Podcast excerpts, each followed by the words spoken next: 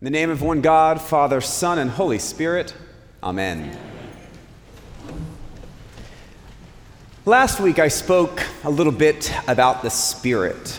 Talked about how the Spirit fills us up and moves us, and that when the Spirit does all of that, it can be very inconvenient.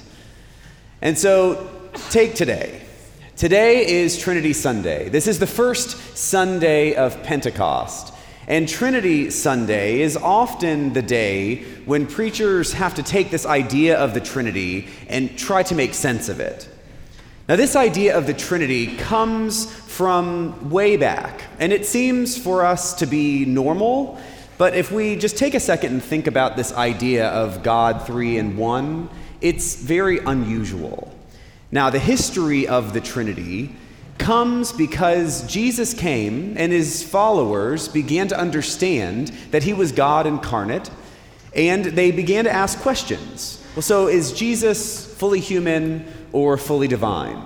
And as we may remember from church history, haha, there were a few couple hundred years where they began to work this idea out, these early Christian followers. And they began to ask questions like if Jesus was fully human and fully divine, well, he can't really be fully both, so maybe he's 50 50. But that didn't really work because that caused problems down the road. And so they ultimately landed, like 300 years later, to where Jesus was fully human and fully divine. And if Jesus was fully divine, then they began to ask the question well, then wait. If Jesus was God and God was on earth, then while Jesus was on earth, was God not in heaven? Well, that didn't quite make sense. And so they had to say, well, then God was in both places. Well, how can God sort of be both of those things? And then they said, well, how about we have this God the Father and God the Son, right? But then you have the Spirit that's talked about through the Old Testament. And of course, in the first century, we see in Acts of the Apostles that the Spirit is falling upon the followers of Jesus and inspiring them to do good work. And so perhaps the Spirit is also an arm of God or God's presence on earth. And so they decided how about God, the Father, the Son, and the Holy Spirit? But not three gods, because we really do want to be monotheistic. And so instead, we're going to have one God in three persons.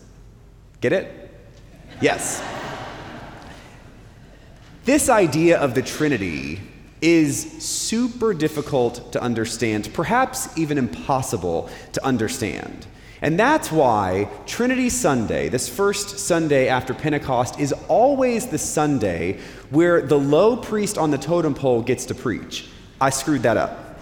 So, this is actually the very first time I have ever preached on Trinity Sunday. So, what I'm going to do today is instead of following the whole idea of explaining the Trinity, we're going to do something a little different. Because you see, there are priests all over the country today who are just painfully trying to explain the Trinity to you. And the analogy everyone always goes to is like it's kind of like water, right?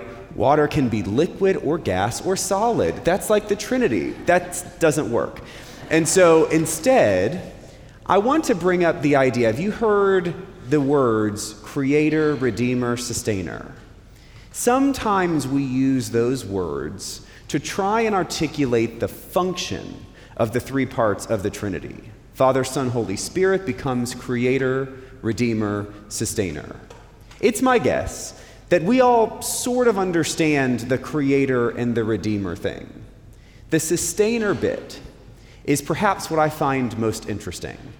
And so today, I want to really focus again on the Holy Spirit. The Holy Spirit is the person of the Trinity that impacts us daily.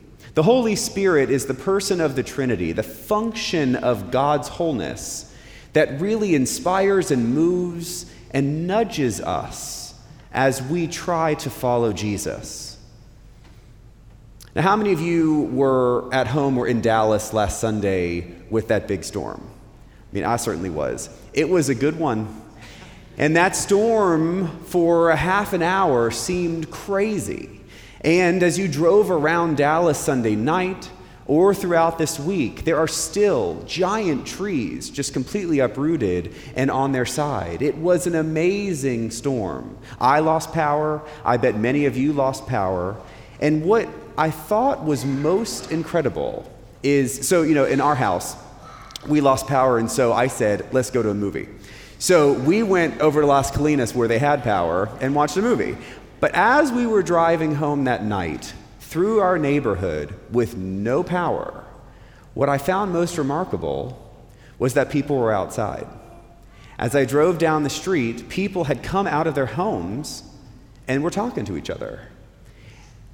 I felt sort of sad that that was remarkable. I felt kind of bad that it took a storm that was destructive, that hurt people and property, and caused power outages in order to get us to be neighborly to our neighbors. How many of you found that you were doing unusual things because of the storm? I know that for days I saw people helping each other pick up branches, helping each other move that kind of yard trash around. Maybe they were helping each other with food, taking things out of one refrigerator and putting them in another and just being out and connecting. And as terrible as the storm was, I think that in a way, that was sort of a Holy Spirit nudge for us. Now, let me be very clear God does not cause storms in order to get our attention, but God can use things like storms. God can use things that disrupt the way of life that we like in order to sort of move us in a better direction.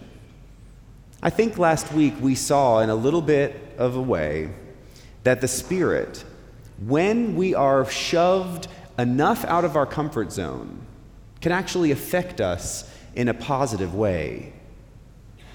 See, in our prayer books, we're told that the Holy Spirit is the giver of life who enables us to grow in the likeness of Christ. The Spirit gives us and inspires the life in us so that we can become more Christ like. As followers of Jesus, it's not enough to be nice and to profess faith. We have to actually live this out. And it's the Spirit that fills us and enables us to actually move toward behaviors that look like Jesus. When we love our neighbors, and when we are generous, and when we are kind, and when we help the most vulnerable among us, when we actually do what Jesus would do, that's when we begin to become the kind of followers of God that we were made to be. The Spirit enables us to do those things. But when we find that we are in a rut, too comfortable, and too predictable, we can begin to ignore those spirit nudges. As we move into this Pentecost season, I want to invite you, like I said last week, to not just be stable and predictable and comfortable, but begin to listen and begin to feel those nudges Begin to respond to the ways in which the Spirit may move you this way and that way, to do the things that are a little bit unusual, out of your norm, in order to relate to one another, to care for one another, to find people out there in the world who need a bit of love and attention and kindness, who feel lonely, and who are looking for some deep truth. As Christians, we're compelled to become more like Christ. And we may often experience the drama of a big storm that knocks trees over.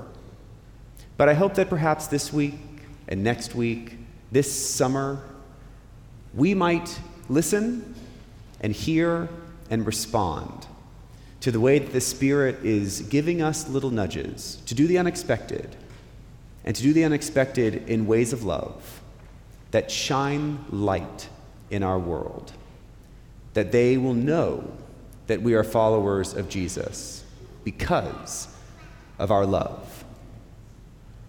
Amen.